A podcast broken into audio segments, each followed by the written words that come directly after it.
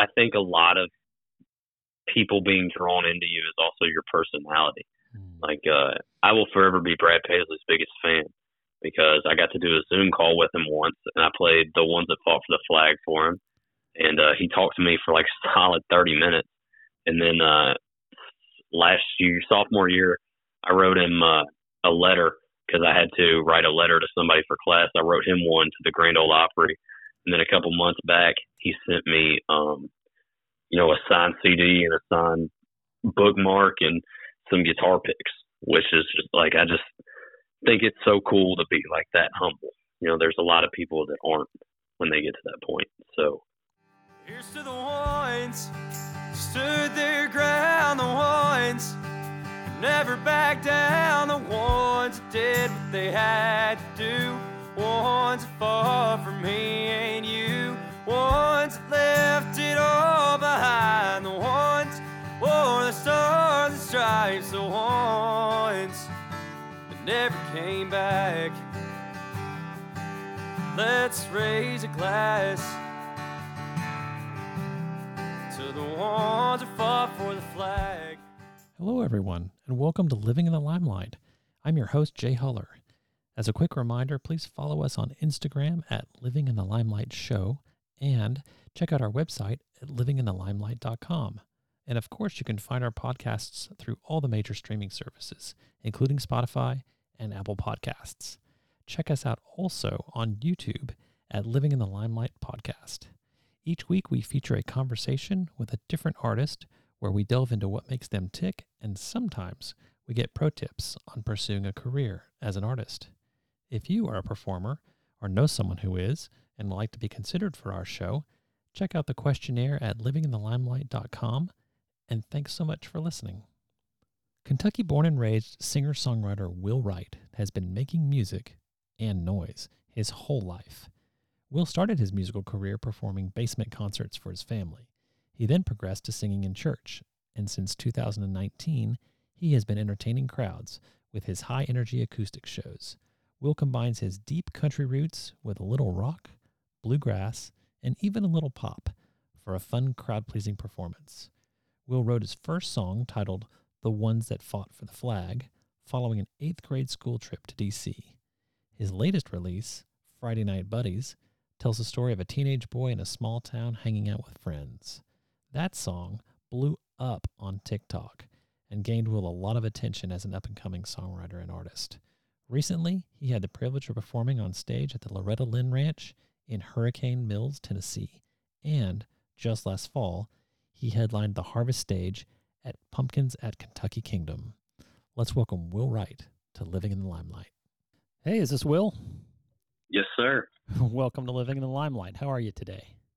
I'm fantastic. How are you? I'm awesome. Thank you so much for asking. I would love to start with your town. Um, I've never been there, and I've actually only crossed through Kentucky uh, once in traveling. Um, so tell me what it's like where you live. Um, Bardstown is kind of a smaller town. Um, uh, we have a lot of distilleries down here. We're kind of known for bourbon. Uh-huh. Um, and uh, you know, it's it's just a small town. You know, everybody kind of knows everybody, and on a Friday night, you there isn't really much to do except drive around. So. and you say that eh, unfortunately, but um, for me, like in now, I'm, I'm a city guy. You know, I grew up in the big city and all a whole different vibe, right? But um, I see that as like a kind of an appealing thing for um, for songwriting. Do you find that like your environment is is conducive for um, for writing songs, just observing people and thinking about stuff? Do you like? Um, yes, sir. Uh, kind of living in a smaller town, you get a lot of uh, a lot of good songwriting stories and uh, things to kind of base stuff off of, for sure. Absolutely, and you're finishing up high school now, so you've got um, you know kind of the the young perspective and I would love to talk about that because I've talked to several um, performers that are on the young side and some are older. And uh, what is it like for you to sort of look forward at this um, growing music career of yours and and like envision what things are going to be like compared to what they are now? Or like you how do you feel? Do you feel anxious? Do you, do you, do you feel excited? What, what emotions are going through you as you're like wrapping up high school? Um, it's kind of all of it. Um, I'm anxious and excited at the same time. You know, it, it, it gets kind of stressful still trying to balance school and, um, balance, you know, trying to record songs and trying to get, uh, gigs and, you know, kind of do stuff to get your name out there at the same time. Mm-hmm. And then, uh, sometimes, you know, I, I've been trying, I tried to start early so I could get an early start so I wouldn't be, um, I wouldn't have to start later on and kind of maybe have a plan by the time I'm out of college. Um, but you know, sometimes you know I feel like maybe there isn't enough time to do everything I need to do and stuff like that. But then um, at the same time, I'm also really excited to see kind of what it has in store. You know, it's it's so crazy because you know um, things just happen out of nowhere sometimes, mm-hmm. and it's just crazy to see how it all kind of plays out and all works out. Yeah, I hear you, and I, I see it um, a lot with different performers. That you're right. Something could just happen. A phone call could happen, or a song just is is killing it. You know, in online, and people are loving it. Um, so I'm glad I'm glad you're open to that. And um, you know, I'm I I, I kind of feel for you because at your age, I was I was in similar situation. I was in music and I was like, wow, I wonder what this is going to be like. And so I get to kind of live through through you and through your through your dreams. So what, what would be like your your big dream, like all the way down the road? Um, is this is this it for you? Like being on stage, doing your own music, huge concerts. What what would it look like for you? What would be your ideal, like your dream? Man, I have like one of my biggest heroes is Morgan Wallen, mm-hmm. for sure. Um, and I know he's still kind of early in his career, but just the way he took off and um, the way that he he plays shows and just has this it's this unexplainable hold on people, and like anything he does, you know, everybody's watching and paying attention. He's got people looking up to him, and you know, kind of like a Garth Brooks thing, where when you play a mm-hmm. show, you have the entire crowd in the palm of your hand. Um, and it I mean it really doesn't matter if it's you know playing for uh, a small venue or if it's you know just seventy thousand people. It's you know it's kind of of course seventy thousand is the dream, but like it's really just to have a good fan base and people that like the music for sure. So talk about that feeling. I'm I'm sure you've experienced it some, but um, in in in all the way from performing to your family in the basement to to some things that you've done recently but what is it like because some of us don't know this and I've never felt it but what is it like to uh, connect with an audience like you said that they're they're really engaged in these these concerts you've seen uh, from Morgan Wallen what is it what is it that you see and maybe you've experienced that um, what does it feel like from inside as the performer because like we listen to you guys we watch you guys and appreciate and clap and get the music and all that, but I have no earthly idea what it's like to be on your end, right? What are you What are you looking at? What are you feeling when you play your music and people really like it? It is a it is a completely different feeling. Um, you know, when you play somewhere and you look out and people are kind of just doing their own thing and you feel like background music, it you know you're not as into it. But when everybody's kind of looking at you and and you can tell like in their body language and mm. how they clap afterwards and like how you can see them basically get into it. It it changes your entire mood and it's just so much fun. It makes everything leading up to it worth it. Huh. So uh, everything leading up to it, meaning like the prepping the song, finalizing the song, putting it on right, all those, things. and the shows that don't like. Sometimes you play shows where not a lot of people show up, and they're not as fun but it makes it all worth it when there's that one show where like everybody's completely into it. Those are the shows where I have to walk up and ask the manager if I can play longer than what my allotted time was. Ah, interesting. Because it's, it's so much fun. And how many times have you had to do that? Um, I'm not sure. Quite it, it's been quite a few times. There, I have played quite a few shows where people get really, really into it and um, it just makes it, it. You know, I'll play all night if they let me until closing. Um, That's amazing. Yeah, I, it's so it, it's kind of like an adrenaline. I mean, tell me if I'm wrong. Is it it your your senses are like heightened and and it yes it, okay, so it's like a it's a rush. Yes. That is amazing. Yes. Yeah, just like other people get their their rushes like when they they play sports or whatever, but you're up there and um so ha, for your songs, the the ones that you've performed or maybe covers or whatever, where do you feel um, the most engagement with? Eh, I know, I guess you said it depends on the audience, but um, do you have certain songs that are some go tos that really um, typically get a lot of our um, engagement from the audience? Um, just a lot of those uh, the songs that you would normally hear at kind of a honky tonk on Broadway. Uh-huh. Um, a lot of the like friends in low places, any any upbeat Garth Brooks song is a good one. Anything Hank, um, and then some of those like uh, I'm trying to think. Uh, should have been a cowboy songs like the, the songs that were iconic and have Sweet Home Alabama is a big one. Um, you know, Sweet Caroline's another one. It's just songs that like everybody knows and that you know everybody knows. Yeah. And what do you think the difference is between any of those songs and the three songs that you've done, do you think that you have it inside you to write a song, if you haven't already, that would on down the road be that same thing for yourself performing or for somebody else? I I have no idea. it's a big, I would hope so. Yeah, it's a big uh question, uh, and I'm I'm not asking you like to gloat or anything like that, but as a songwriter, because you're young, you're 17, you're writing songs, which I think is amazing. Um, there's you know, there's some magic sauce in those songs, right? That you mentioned, um, "Friends in Low right. Places" and "Sweet Caroline" and all those. And I, I just, right. I always wonder. I'm curious. I have no idea, but what, what makes those songs have that kind of draw? And, uh, and do you kind of to like, be honest? With, yeah, go ahead.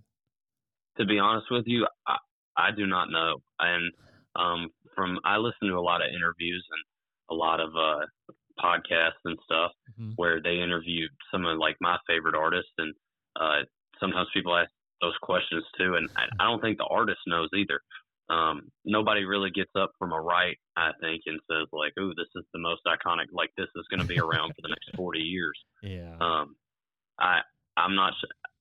I really have no idea. I can't tell you why songs make it so. It's just. I think part of it's the fun aspect part of it's relatable. Mm-hmm. Um, I think all the cards have to align. I feel like the melody, the lyrics, and you know, kind of how it makes you feel. And, and perhaps promotion, right? Yeah. yes, promotion's also a big one. Yeah, get some of that in people's ears, and they go, "Oh, that sounds good." Well, I mean, I've listened to your music. I've listened to the three songs, and I, and it, at 17, I think you have a bright future. And I'm no expert. I don't I'm don't live in Nashville, but you know I, I love music, and your songwriting is great. So I think keep listening to those podcasts and keep studying those artists and figuring out. You're right. There probably isn't a magic sauce because if somebody knew it, they would be cranking out hit after hit, right? right? But right. you know, it's always good to try to to try to reach that, and uh, I think it's great. So let's go back if we could, because I always like to hear this story of of when music started for you, because it was young, right? I mean, you're only 17, but way back when you were a little tyke. Um, when did music sort of grab you and and you thought, well, this is going to be something that's going to be with me for a while? Um, to be honest with you, I have been singing since. I mean, it's like just singing kind of in the back of the car and you know stuff like that. And music has always kind of stuck with me. Like I, I most kids wanted to listen to like Wheels on the Bus and stuff, and I was sitting in the back of the car at three years old listening to Whiskey Lullaby. Like that's what I wanted to hear. Interesting. Um, and music uh, lyrics have always stuck with me. And um, then one day I I wanted to learn to play guitar because uh, Brad Paisley did it, and he was my hero. Mm-hmm. And uh, so I started playing guitar, and it was rough at first. I did not like it at all because I couldn't play. I, I think I expected to just pick it up and be able to. Uh, yeah, as does everybody. Yeah, be able to just have it. like I wanted to play the hardest song possible, but uh, and then you know after a couple years, it eventually all just kind of clicked and uh, it all made sense, and I figured it out. And then I learned piano, um, which isn't my favorite thing to do. but uh, I've really gotten into that probably over the past couple years. I really enjoy playing piano now. Mm-hmm. Um, is is piano in terms of time? Um, how much time have you invested in guitar over the years? Like how many years? Uh, I have no idea. I started playing when I was six, I believe.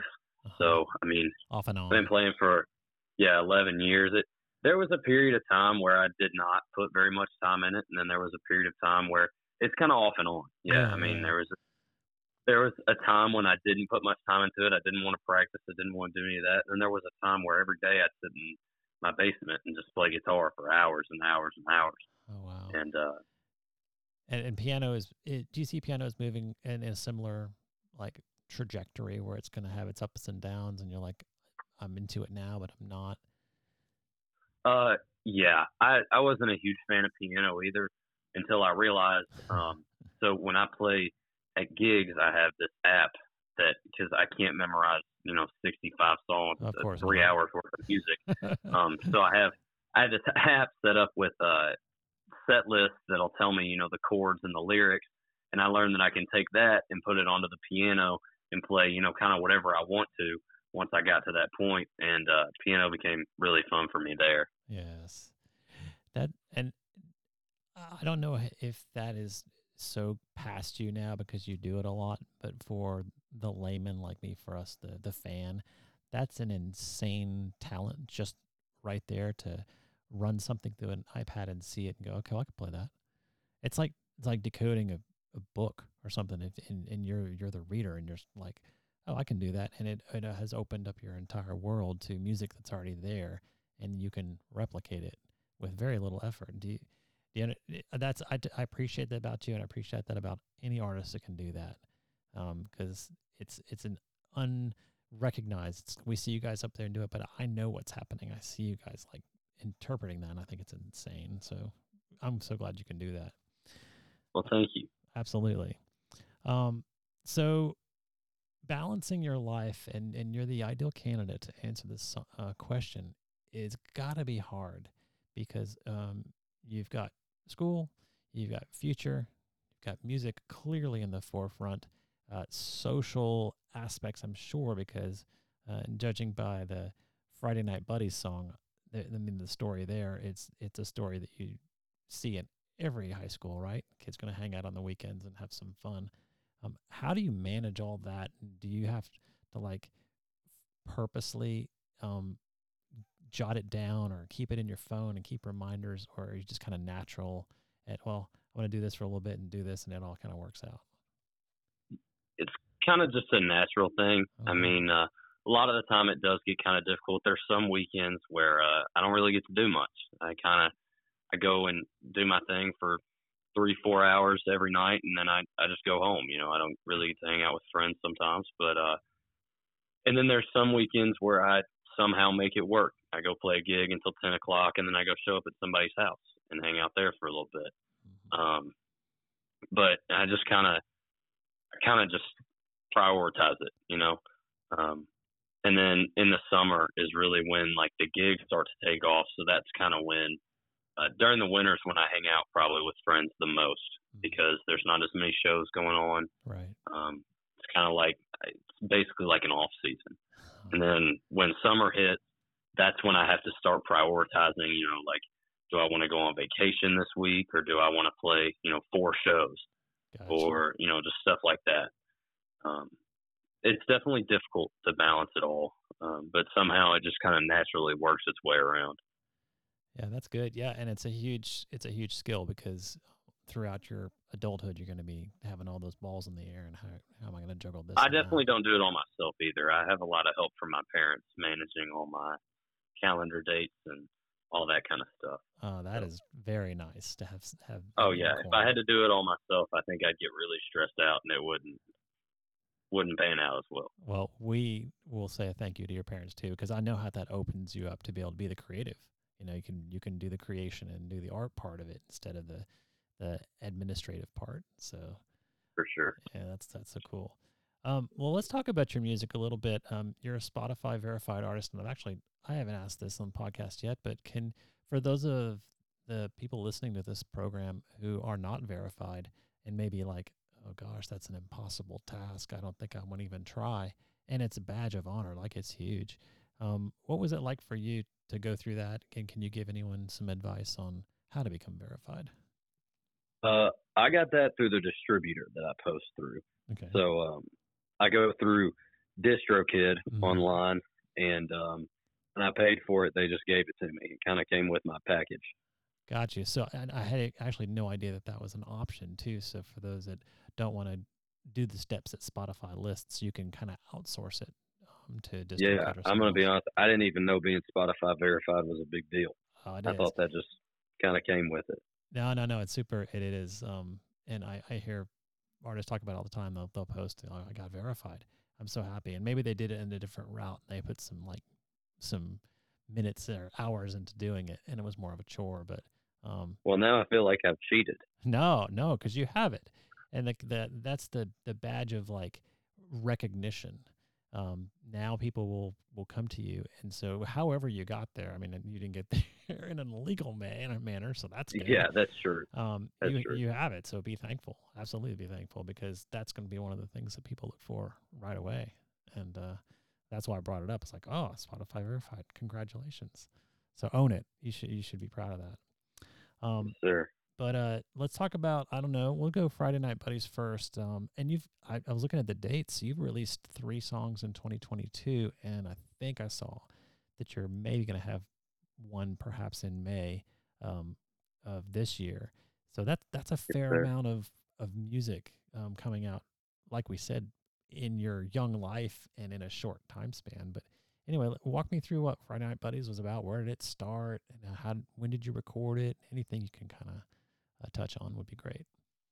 Man, Friday Night Buddies was crazy. It's such a crazy story for a 17 year old kid. I mean, I was 16 at the time.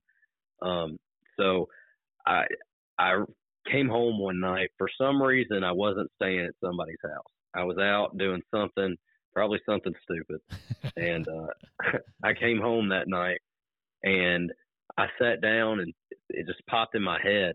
And uh, I kind of wrote the first verse and the chorus down. And um, the first thing I do whenever I write something is I have a group of like a circle of people that I call. And uh, I called, it was late. So there was, I couldn't call my grandpa. He was asleep. So I called my dad and uh, I called my buddy and uh, I showed it to them, and they were like, "Oh, that's good. That's pretty good, dude." Then I finished it, and um, you know, I I played it at a gig or two, and uh, people seemed to like it. You know, my friends all liked it because it was about them, mm-hmm. um, so they thought that was cool for yeah, sure. Of course.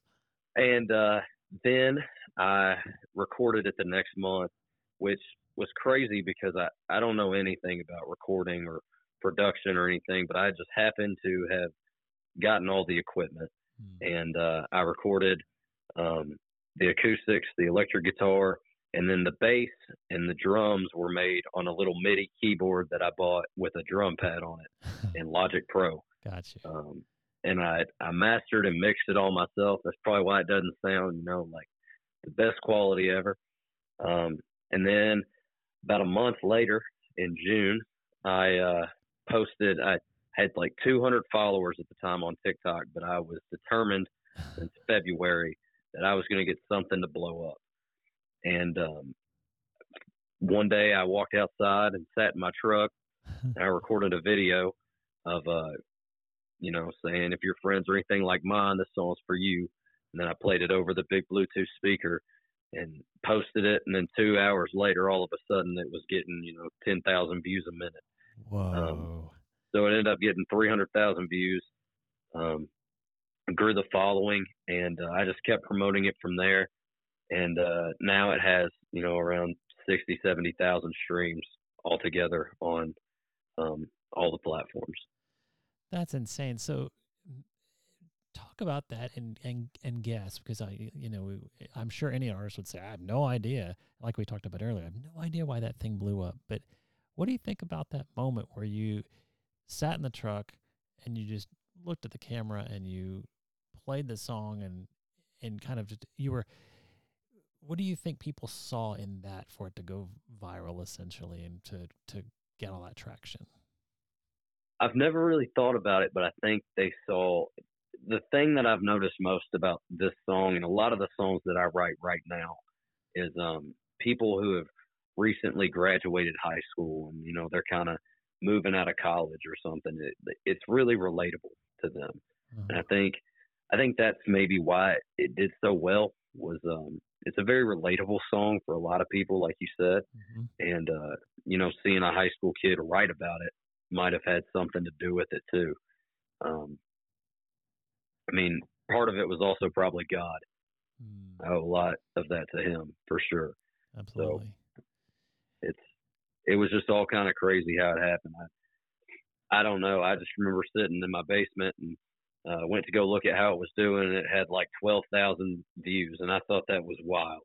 I walked up and I showed my dad, and we just watched the view counter go up and up oh. and up and up, and it was it's such a cool it was such a cool moment for me. I texted everybody I knew. It was it was awesome. Is that similar to the feeling of a of a really engaged audience that's uh, dancing and clapping to the music? You can kind of It's so it. different. Okay. It was different for me for sure because you can reach more people and uh, it's kind of like a like a feeling of a dream come true almost or it was in that moment you know it was cool to see all these people. You know, they were they really liked my music, and they were people that I had never met before. And I didn't they, they didn't have to say, you know, this is really good. It was it was like genuine. People mm-hmm. really enjoyed what I was writing, and it it was just a crazy feeling. It was I had to really take a step back and kind of take it all in for sure. Yeah. Um, I know I've talked to some artists who've been on American Idol or, or The Voice or whatnot, and and those kinds of environments can be similar too. Like you know they've come from um, backgrounds like yours, and then they get on that stage with those cameras and lights. It's um it's a whole new world with millions of people watching, right? So uh, I, that's I admire you uh, wholly for for even being in that because and being open to that. Um, those kinds of scenarios um, as an adult scare me. Like that's why I'm not on stage, and that's why you're going to be the one on stage, because you're uh, tolerant of that, the ups and downs. And I read something that you wrote, um, and it said that coming out of um, the lows and going toward you know the ups and downs of music, right, and coming out of a low point to you was kind of invigorating and exciting. Could you talk to that a little bit? Um, a lot of my experience from the music career does come from TikTok. Um, after that, that was kind of my motivation. Um, I looked towards that a lot, as I think I think a lot of new artists do. Mm-hmm. Um, definitely in this kind of time period. Um, so like I, I'd go on a really high streak where like I, my videos would all get like ten thousand views or something every every time, and then you know I'd hit a point where like it'd be like two hundred views or something. I'd lose so much motivation. And like then maybe that week I'd play a gig where nobody was there, but like the more I kept going, I would hit another high point, and it was I was like ready to go. Once I like hit that one thing that gave me enough motivation to keep like it, it just it was like something in me skyrocketed, and I was ready to go. Um, so I feel, and then uh, you know, and then getting to do really cool experiences too is uh kind of a really high point. Um, mm-hmm. The a month or two ago, I saw. I don't know if you know who Jameson Rodgers is. Um, no, but teach but, me. Well, he has a song. The Cold Beer Calling My Name with Luke Combs. He has that song. He's a songwriter. He's got oh, okay. some really good stuff. He's kind of a newer artist. He played at a Mercury Ballroom in Louisville, and uh, I got meet and greets and told him I had a bet with my friends that I couldn't get on stage with him and sing a song. so I did. And then, you know, walking on that stage and seeing everybody, you know, it was a completely new experience. It was like I didn't sleep that night. I was so like jazzed about that it. That was so cool. Um, um it's just stuff like that. that it makes it all worth it. Okay. Do you have video of that? I do. Yes, sir. Oh, please. Yeah, if you'll send me a link to that, I'll put it on your, your page at um, if you want me to, uh, at livinginthelimelight.com, and we'll put it with all your stuff so people can see that experience. Because that's awesome, for yeah, sure. that's really like the moments that kind of, um, like you said, the highs and the lows. But those are the moments that truly, um, I think, open you up to. Well, shoot, I could own this stage. I could, this could be me headlining. Right. Right. Right. Absolutely. That's really it definitely puts a new uh, perspective in your head of what you're working towards. Like, like, oh, I want to do that again. You know, I've got to work so I can. Uh, gotcha. So you reflect on those highs. Now, when something happens, it's low. Say to, to you know, 50 people come to a show or 20 people come to a show, and you're expecting 400 or more, and it was right after you had 100,000 TikTok views on something, and that next day you've got a show and 20 people are there. So that's a low. Right. But what do you, what can you do with that? What do you do personally with that after you walk away from that 20 person show to kind of um, dig in and, and make it better the next time? Because that to me is where the grit, like that's the the struggle. And I guess that's. I don't really want to say those are lows. You know, anytime I get to play yeah. a show is a good thing for anybody. If anybody shows up, you know, gotcha. if anybody likes the music, you know, it's yeah, very good point. Definitely, it's still good, but I mean, it's different. You know, even being like a, in a songwriting slump is a low. Like I can't mm-hmm. think of mm-hmm. anything to write. I don't know what to do. Um, but you know, kind of just pushing through. I guess. I mean, a lot of it has to do with the fact that you know, I've already got other things. I've got things planned that I can't get out of now. You know, um, like can't cancel this show, so I've got to go do that. And then like maybe that show will be packed and it'll have the biggest crowd. You know, so, I've seen. And then, yeah, and so every show you, um, is kind of a surprise for you. You you're prepared and you're ready with your songs, and then when you go up on that stage, it's going to be like I'm not really you don't you're, you don't have any idea how it's going to go. Uh, not really. I mean, I know, I know, I don't really even know what songs I'm going to sing most of the time. Um, you know, I've got like a set list and I, I kind of know what to go off of, but like maybe it'll be a show completely full of requests. Like, then especially, you know, when I play new places, I don't know how it's going to go. Mm-hmm. Um, just recently I had an experience. I played in a new restaurant. Um, and it was the, like one of my favorite gigs I've ever played. Um, I played for like five hours. Oh wow! But, yeah, I played. I played until they finally kicked me off, because um, everybody was just so into it. Uh, it's just, yeah, every show. You know, like I said, I mean, you never know what's going to happen. That's what's so crazy about music is, um, you never know who's going to walk in or like who's going to see you.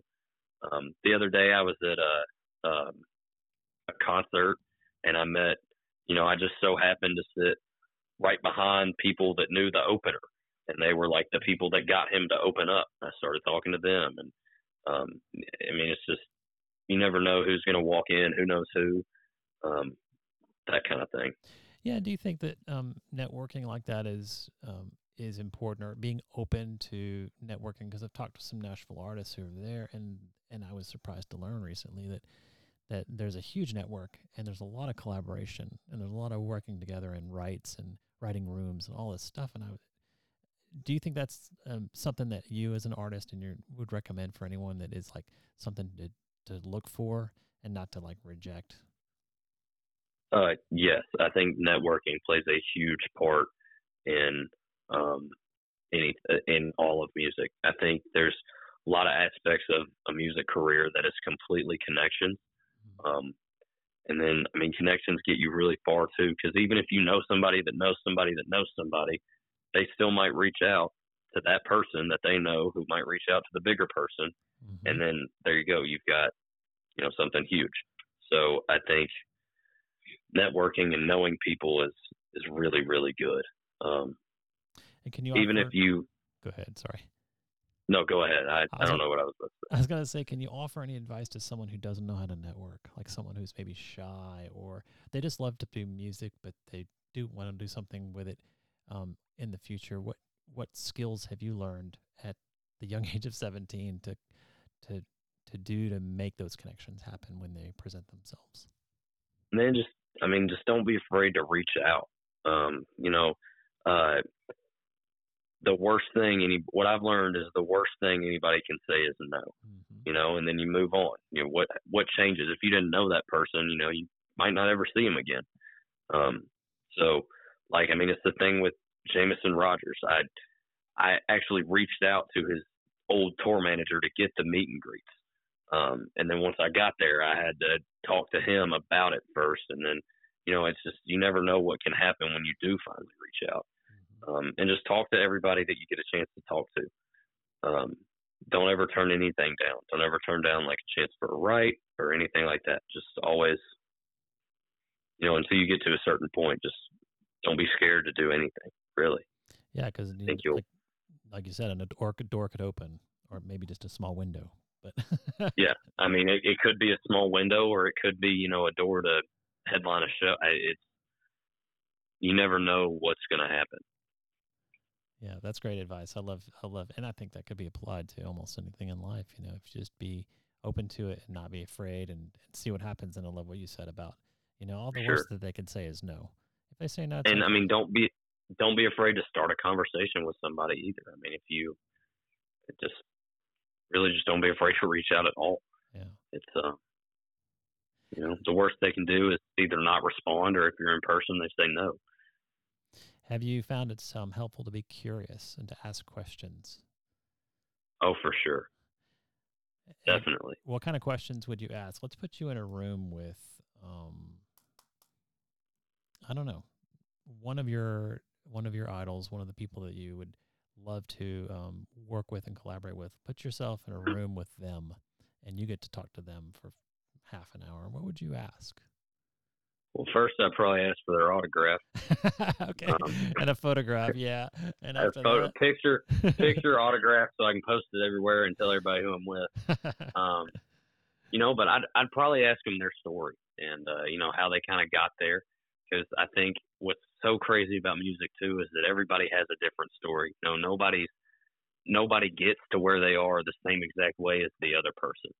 Um, and then I'd probably ask, you know, what advice they, what's a good way to network? Where's a good place to go to network? How do you promote yourself as an independent artist or a smaller artist? And, you know, how do you engage with people through a screen or through social media and like just lessons that they've learned along the way? Um, things they wish they would have done differently for sure. Yeah, like the things that you've observed um, in watching Brad Paisley. I, I, I saw that you said it's uh, it's more than just the words coming out. It's the it's the performance aspect of it. It's the it's the showing of the song, and uh, so you'd ask questions about that to kind of fine tune how you would approach music. Right, and then about Brad Paisley too. I mean, he's just like I think a lot of people being drawn into you is also your personality.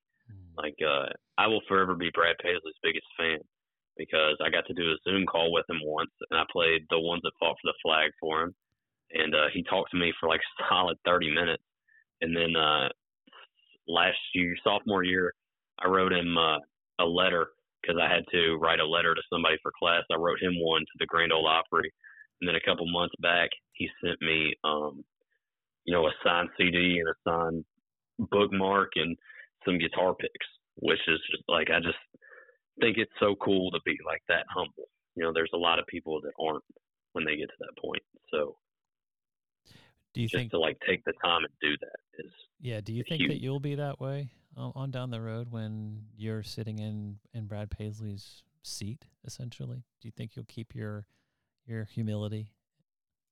Uh, yes, because of things like that. Like I, I will always remember being the kid that you know pays spends every dollar he's earned just to huh. sit in the nosebleeds or like to buy the best ticket in the house or something just to see his favorite artist or pay you know spend his last ten dollars on the meet and greet or like you know reach out any chance he gets to um for an artist just to you know get a text back. Like even a thumbs up emoji or something is huge to me.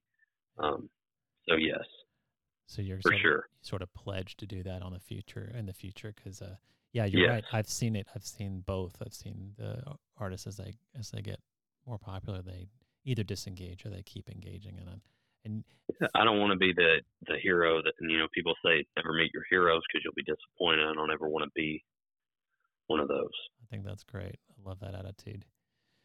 Well, let's circle back if you don't mind to um, actually the ones that fought for the flag. We're gonna we're to go back to between between the lies after, but the ones that fought for the flag, I, there's a story behind that. Um, clearly, Brad Paisley appreciates the song, um, but tell us where where that happened and and how it happened. Um, that was uh, the first ever real song I had ever written. Um, I always said I wanted to write songs, start writing songs. And I tried a couple times and they just like I mean they didn't make any sense and they weren't really any good. Um, but I went on my eighth grade Washington D.C. field trip mm-hmm. and um, we had the chance to write an essay to be able to be one of the you know four people that gets to participate in the laying of the wreath on the Tomb of the Unknown Soldier ceremony. Oh. Um, and I uh, I won the essay contest, so I got to do that, and um, came home and I was like unpacking, walking around my room, and uh, and like the the chorus line to that song just hit me, and uh, I said, "Oh, I've got to write that down." So I wrote it down in my notes. Finished unpacking so my mom wouldn't yell at me, and then uh, I came downstairs and I uh, wrote it, and I uh, played it for my dad. He's like, "Wow, that's that's really good." Like I I could just see it. And then I walked upstairs and I played it for my mom. Wow! And my uh, my stepdad, and he was. It was just like I could just see it on people, and it was crazy. So I finished it, and um, I had it written for a really, really long time um, until I finally ever recorded it. And uh, I actually recorded it with a guy that goes to my church. Um, he knows how to use. He knew how to use all the equipment better than I did. Gotcha. So uh, he re- he helped me record that, and I put it out on Memorial Day. And uh, oh, nice! Definitely one of the most special songs I think I've ever written, just because it has you know that story behind it, and um, and it, it was just so real.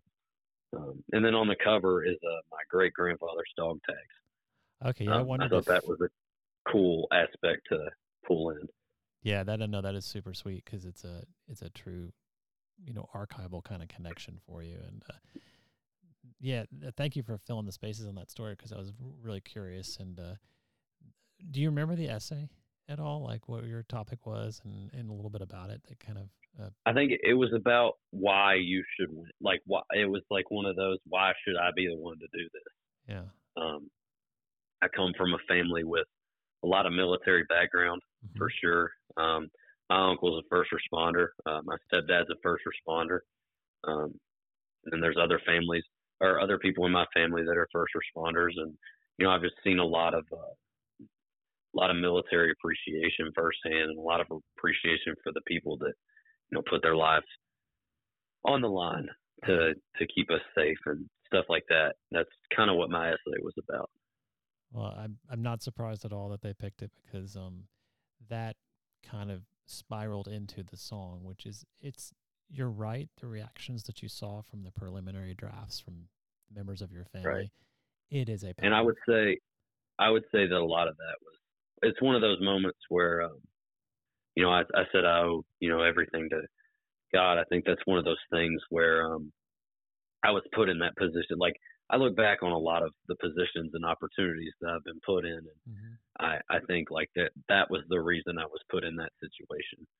Like that was why it all worked out. I can one hundred thousand percent believe that because the the song has got a it's got a rawness to it and a and it just like basically goes right to your heart um, with what it says. And uh, to me, it's a super powerful message, and it's a message that can't be said um, enough times, right, to give that. And go ahead.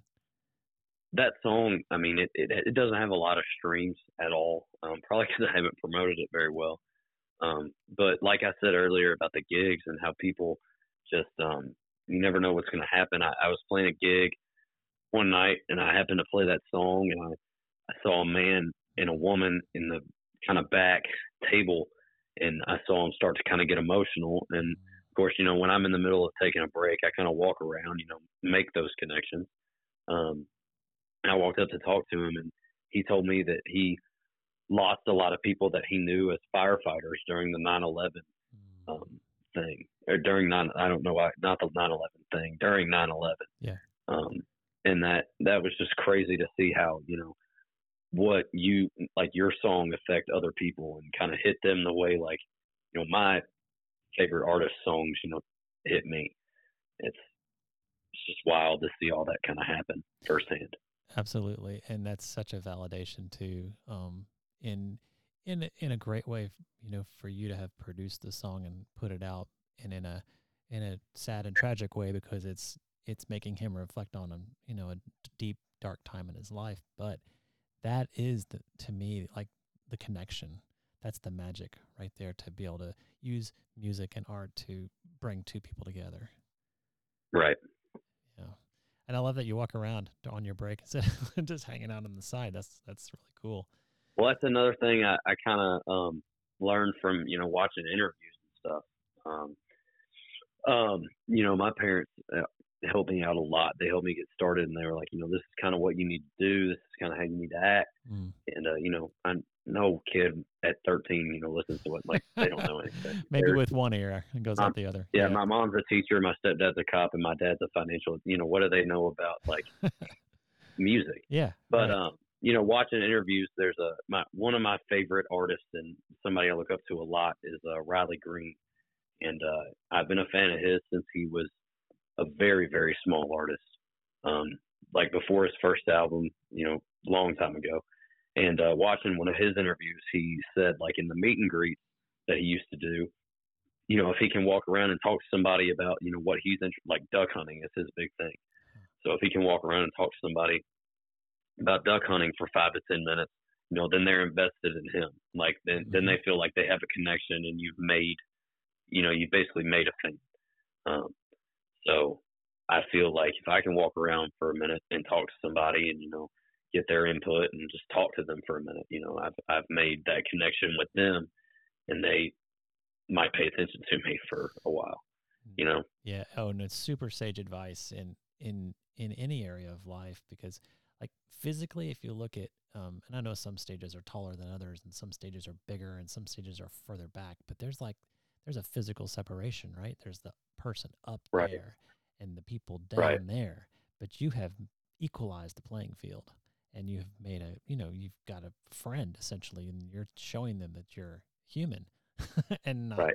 And I, I, I've seen a lot. I've, I kind of learned that lesson kind of firsthand too, you know, um, when I started, when I did like the, when I went to a couple meet and greets and you know I talked to the artist and then they got on stage and like I felt like I had a personal connection with them after that. Like I, I kind of felt like we were friends. Like I know that sounds stupid, but like I felt like we had like a, personal connection. Like it was I was way more invested in them afterwards. Absolutely. Yeah, no, and I think those are experiences that we all could benefit from um, on both sides. Like you're you're as a fan in that moment, and as the performer in the other. Um, absolutely, I love that you do that. Um, so gear wise, I like to talk gear sometimes. Um, you you have your go to mic that you mentioned in your notes. Do you want to talk about like what are your mainstays uh, for things that you like to use, or are you maybe are you just like, hey, you got a guitar I could borrow, or hey, can I just? Are you kind of you don't really care about that stuff? You just uh, uh it all kind of depends. Okay. Um, if I'm if I'm not on, like if I'm not playing a gig, I'll play, you know, with whatever. I'll mess around with, you know, whatever kind of equipment. But when it's when it's time to play, I'm I'm kind of particular about what I use. And how because so? I want it, I want it to sound like I want it to sound professional. Like I want it to sound good. I kind of want to have my stuff. Want to have it set up like everything I want to be done in like the way that I want it, um, or it doesn't feel right. Um, unless somebody who knows more about it is doing it. right. Um, so like uh, I like I like my Gibson guitar. Um, I always play that at gigs, and if I'm not, I don't feel like it sounds as good. Um, it's a J45, you say? Uh, yes, sir. Okay. And then uh, I kind of bounce back and forth between mics.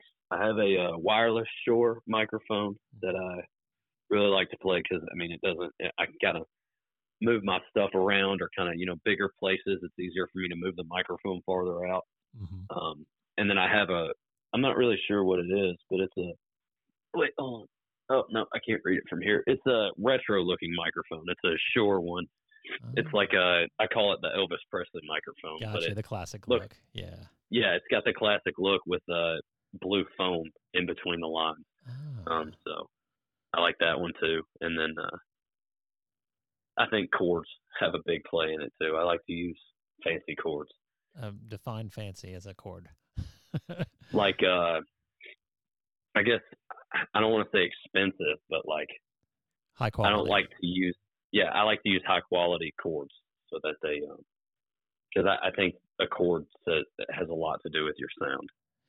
And and so you notice that as um as you've produced music and you've now started to mix music and master and now you've perf- you've done a lot of live performances you can see or hear differences in the level of the quality of the cord is what you're telling me? Um definitely. Yes for sure. Wow. That would have escaped me completely because you know the cord is a device that goes from a to b and you plug it in i i think cords have a huge and especially uh, especially uh guitar cords i think um you know a cheaply made guitar cord does not sound as good as high quality. Got you. That's good. I'm so glad you paid attention to that because, of course, we want to hear the best you've got. So, right. Very cool.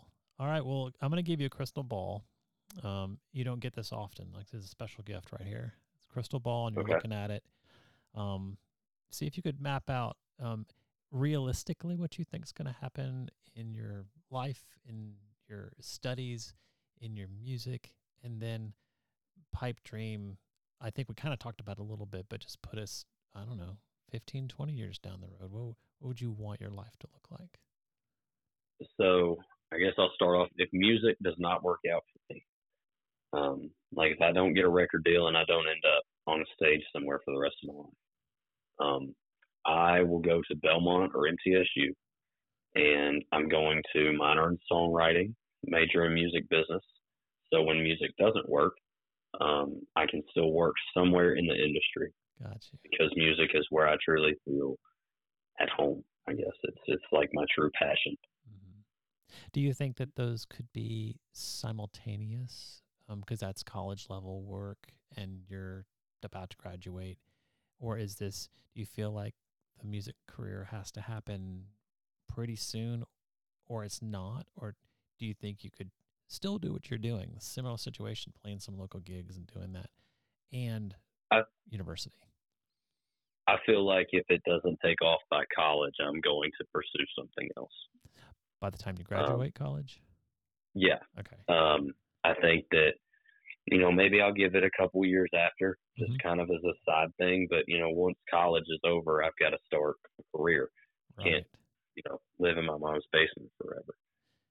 Well, and it sounds like you're building, you know, you're building up for that because those are great, uh, great programs. Belmont's a super school, by the way, and right, you know, just to to get the grounding in in something you love, right? It's uh, relatable. So, okay, sounds perfect, realistic, great. I'm sure your parents are on board with that. What about right down the road, way down, way down? What would you like to see? Um, realistically, or pipe dream? Pipe dream. Um, pipe dream. Yep. Um, Go for the goal. Well, pipe dream is that I don't end up finishing college. I get a record deal, probably at some point in the next four years. Get to drop out of college, um, start touring, make it uh, huge. You know, make it like Morgan Wallen eventually. Sell out tours in big stadiums, um, have multiple number ones, and a strong fan base. Wow, that sounds great. So you are open to that immediately. Like your podcast airs and some bigwig rep- record producer listens to it and goes, "Who is this kid?" And they dig into you and they find uh, your songs and, and, and then you get a phone call. You're like, "Okay, let's go. You're ready, right?" If it's right, it's right. I don't necessarily. I am ready at any point, but you know, my parents are kind of they they want me to go to school, they want me to go to college well, yeah. and do all that. But I'm i feel not... like if if the right opportunity presents itself and it it is perfect, um, then yes. Got you. And I, I would drop it all right now. That's a testament to your um to you being where you need to be because a lot of people in my mind, they kind of fish around with like what they're going to do with their lives and they don't understand. They they're working it out and whatever. And that's great. It takes them longer. But for you at, at 17 to to solidly know that this is going to be part of my life by one way or the other, I I think that's very admirable and and it probably gives you a little sense of peace because you you don't have to think, oh well, maybe I should be a psychologist. yeah. Right. Yeah, that definitely is not. Uh, I'm just not you know, really interested. I can't see myself being interested in something else for the rest of my life. Yeah. Like I, I feel like music is definitely I have to do something music. Yeah, got you. No, you're spending you know every last dollar on those meet and greets and those good tickets and all that, and that's that shows shows a lot. Okay, so we've got it. It's documented now. The world can hear, and uh, I'm always a big believer in putting thoughts out to the universe, you know, and uh, just see where they land. So um, I hope that happens for you because I love when dreams of any scale, you know, get get realized. So I'll be you and me both. Yeah, I'll be a fan in your corner and and watching you along the way. Promise me this: if it does explode and you get the number one hits, like you said, you're going to maintain that humility that you will come back to living in the limelight and catch me up on what happened then, all the way from where we are now. Would you do that? Let's do it. Fantastic. Well, Will, you're an amazing person. I don't even want to say kid because you're not a kid anymore. Um, you're a young adult, and it sounds to me I'm impressed by all of the things that you've lined up, the work that you've put in, the work ethic that you've got, and the fact that you're you're laser focused on what you want to do. That um, I, I I want that for you, and it was a just an extreme pleasure talking to you, and uh, I'd love to do it again sometime. Yes, sir. Well, thank you for having me. I appreciate it. You're quite welcome. All right. Well, we will talk to you soon. Take care. All right. All right. All right. Thank you. You too. You're welcome.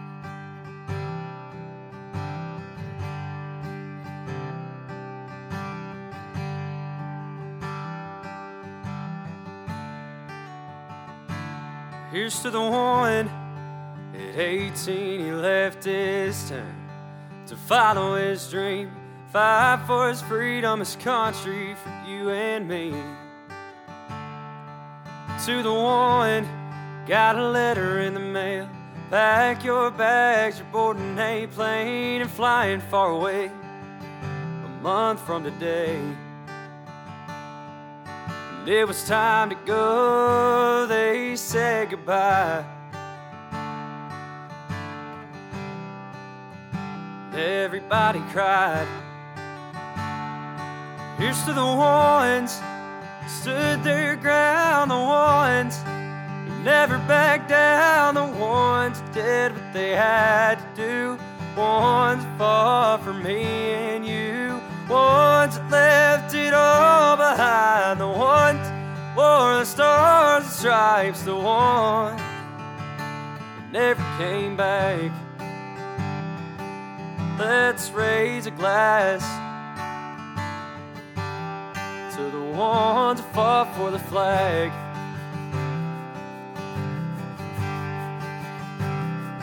Here's to the one far away on a boat, counting down how many days to go till he gets to go home. To the one on the phone with mom and dad saying their brother ain't coming back from Iraq. The ones that are out on foreign sand, ones with a folded flag in their hand. Here's to the ones stood their ground, the ones never backed down, the ones that did what they had to do ones fought for me and you, ones left it all behind, the ones wore the stars and stripes, the ones that never came back.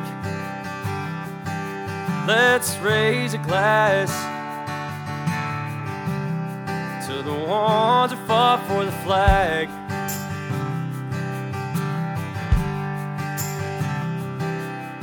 Once I came home in a pine wood box with the stars and the stripes draped over the top.